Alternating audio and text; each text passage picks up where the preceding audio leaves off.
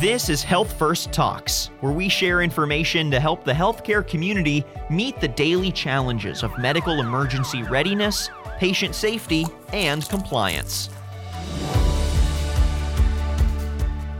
I'm your host, Sean Heath. When a medical staff encounters a patient or bystander experiencing a medical emergency, where do they turn in order to provide assistance? The combination of emergency medications and devices most commonly used is known as a crash cart or crash kit. But what makes up a crash cart, what a medical office needs in an emergency, varies greatly. Fortunately, our guest, Lynda Goodrich, Medical Product Marketing Manager for HealthFirst, has authored Crash Cart 101. Today, we'll learn about the uses and standards for crash carts in medical office emergency readiness. Lynda, how are you today? I'm great, Sean. Thanks for asking. Crash carts are really only needed in hospitals, right? No, not necessarily. I mean, traditionally, crash carts are in hospitals in the acute care setting for a patient that crashes, but crashes don't only happen to patients in hospitals. They can happen anywhere at any time in a parking lot, in a shopping mall, on an aircraft. Um, so, crash carts, really, the ones that most people think about, the big red rolling carts in hospitals, yes, they're a necessity there, but I would argue that they're a necessity in other places. Well, in that situation, a patient is crashing. The first thing you're going to do is call 911. Yes, you absolutely need to make that first call to 911. But when a patient's crashing, you should be prepared to help that patient for up to 30 minutes before 911 or emergency services can arrive.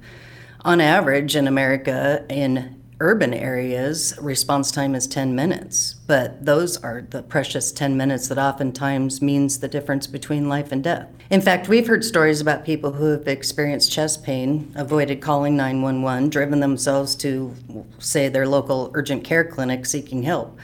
Fortunately, in this case, the urgent care facility was equipped with the crash kit and was able to stabilize the patient until the EMS arrived. Now, we use the word crash a lot. Primarily, most of us think when a patient is crashing, we think cardiac arrest. Well, cardiac events aren't the only types of medical emergencies, right?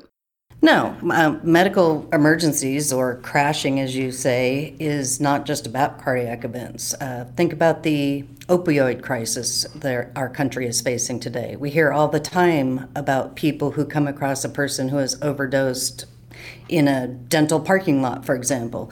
They run into the dental office seeking medical help, and fortunately, a lot of dental offices and doctors' offices have crash kits that contain naloxone. That's the reversal agent for overdosing, and it's saving lives every day. Even the police carry naloxone. It's extremely easy to administer, and it's saving lives every day. If naloxone was available to people to administer and they depended solely on 911, we'd be losing more and more people to this terrible crisis in general. I want to clarify a mechanical grammatical term. I keep saying crash cart, but you have said crash kit. Are they interchangeable? Are they basically the different ways of saying the same collection of medications and medical devices?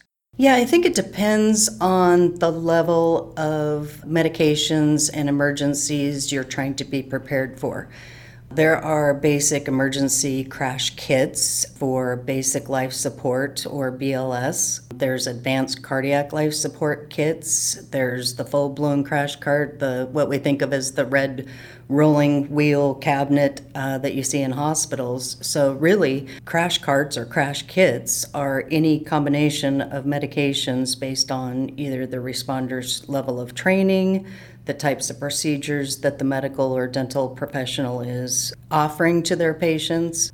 Because there are different levels of training, I guess it makes sense that there are different sets of standards for specific carts. There's different professional levels of carts, I think is the way I'm trying to put it. Yes. So, for example, if a facility is administering any type of sedation, right, they should have a kit that contains a reversal agent. If they're administering injectables such as a medical spa, if you're in a radiology department where they're injecting contrast medium, you should also be prepared for anaphylactic shock. If you are a school or college that your kids are participating in sports, you should have a basic kit that can treat a severe asthma attack. It's not like they're walking around with their inhaler in their uniform on the soccer field, right? Now, in an ambulatory surgery center or outpatient surgery setting outside the hospital,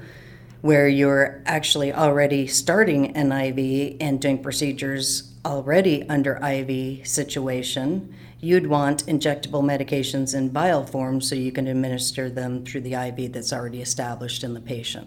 And that's where you'll typically see your traditional red cart on wheels with multiple drawers. And a, a, traditional cart, or actually any crash kit at all, probably not a build your own situation. You don't want to, you don't want to just make your own crash kit. Well, I think you can obviously buy the medications. The problem is most people don't have access to the single unit vials. So, in other words, if you're purchasing for your facility, you're going to have to buy them in bricks from the manufacturer, where you may only need a single vial of medication. Now, in the hospital setting, they have pharmacists on site that help manage and purchase all the medications and restock that crash cart throughout the day because it's used often. But in the ambulatory care situation, where you're not likely to have that many incidents, you may only need a single vial. So, in that case, it makes it extremely cost ineffective to purchase medications in the single unit. They're just not available to the standard person. And all those medications are going to have different expiration dates. They are all going to have different expiration dates. So, um, in addition to not being able to buy single vials and wasting money and uh, wasting product, the expiration dates vary between all the medications. So, you're constantly having to check your kit, open it, look for the expiration date. If there's a na- national recall on a medication, you're going to have to monitor those serial numbers and lot numbers in case of recall. So it's a little difficult to manage on a non hospital basis and that is quite inefficient just from a labor standpoint. That's an awful lot of critical information. We're not just talking about, you know, is this milk still good? We're talking about critical information. Is this medication still viable? Technology obviously enters into the situation as a way to help monitor and manage this. Well, it does help automate it actually. So you can log on anytime to OnTrack, for example, and see all of your expiration dates, your lot numbers. So if there's, in case of a national recall, you can see if one of the medications that you have are on national recall, and HealthFirst will notify you and send a replacement right away. But it also helps with human error. So think about all those tiny little expiration dates on all the various vials of medications in your crash cart or crash kit and trying to keep track of those. Uh, in addition, OnTrack's proprietary automatic replenishment system will monitor those expiration dates and prompt the replacement shipment without the person having to actually purchase those medications. So they show up, you replace them, and we even offer a disposal service free of charge with the service that uh, you can dispose of the expired medications uh, legally and properly. That's a pretty slick system. It is a pretty slick system. My eyes, when you started mentioning all those small printed expiration dates, my eyes went blurry just sitting here listening to you talk about that. Uh, this is a this is a not just an issue of efficiency, but let's get serious. This is an issue of liability. These crash carts need to be exact. Precision is as important in this situation as it is in almost any other behavior in a hospital. It is. Uh, obviously, in hospital, it's extremely critical because you have acute patients. But think about, again, think about a cardiology stress testing center. They're by nature stressing your heart outside the hospital to see if they can trigger a cardiac event. So it would behoove the cardiologist to have a crash kit or an ACLS kit or a crash cart to be able to respond in case they do trigger that event, right? Lynda, I'm going to compliment you on your usage of the word behoove. I don't hear that often enough. well, thank you. That's a gr- that's a great word. So let me let me make you boss of the industry for one day. And this is not a legally binding question. I'm just curious. What is the one thing about crash carts that if you could make a rule, Lynda Goodrich, that went into effect immediately, what is the one rule that you would absolutely require for every crash cart in the United States? Well, I think I'd take it in a different direction, Sean. I think I would urge people in the medical industry to come up with a standard set of medications to treat patients with the most common medical emergencies. For example, one in three people in America are walking around with cardiovascular disease. One in three people are walking around with some sort of uh, diabetes or pre diabetic issues. You know about the opioid crisis. We can't turn on the news these days without hearing about somebody overdosing. Um, and it's not just drug addicts, it's soccer moms, it's people who were overprescribed and now are addicted. We know about kids on airplanes that had an allergic reaction because someone was eating peanuts next to them. We hear about kids collapsing on the soccer field from an asthma attack that was sports induced and had no idea that they had asthma in the first place.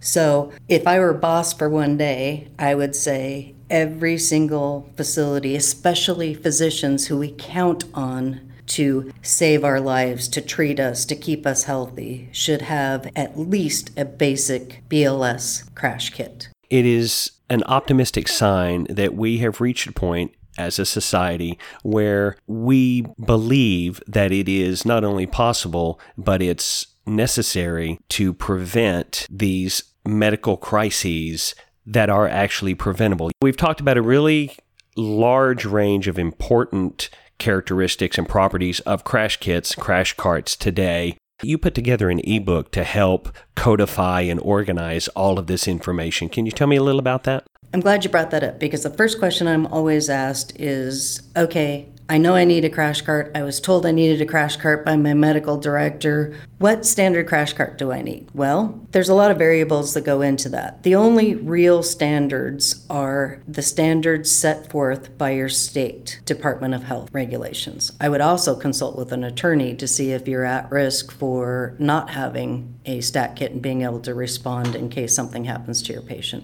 In my ebook, Crash Course on Crash Carts, I go through the basics of a basic emergency kit to an advanced cardiac life support kit, to a pediatric advanced life support kit, all the way up to, again, your full blown surgery center hospital type crash cart. Um, we've put together some guidelines on what are typically found in these crash carts or kits, as well as some information on the accrediting bodies and their recommendations for having a crash cart or crash kit. So we're going to make the link available in this at the end of this podcast. We will absolutely have included a link to that ebook in the description for this podcast. Please make sure that you go and download that. It will be a lifesaver. Tell me a little bit more about HealthFirst's approach to this situation.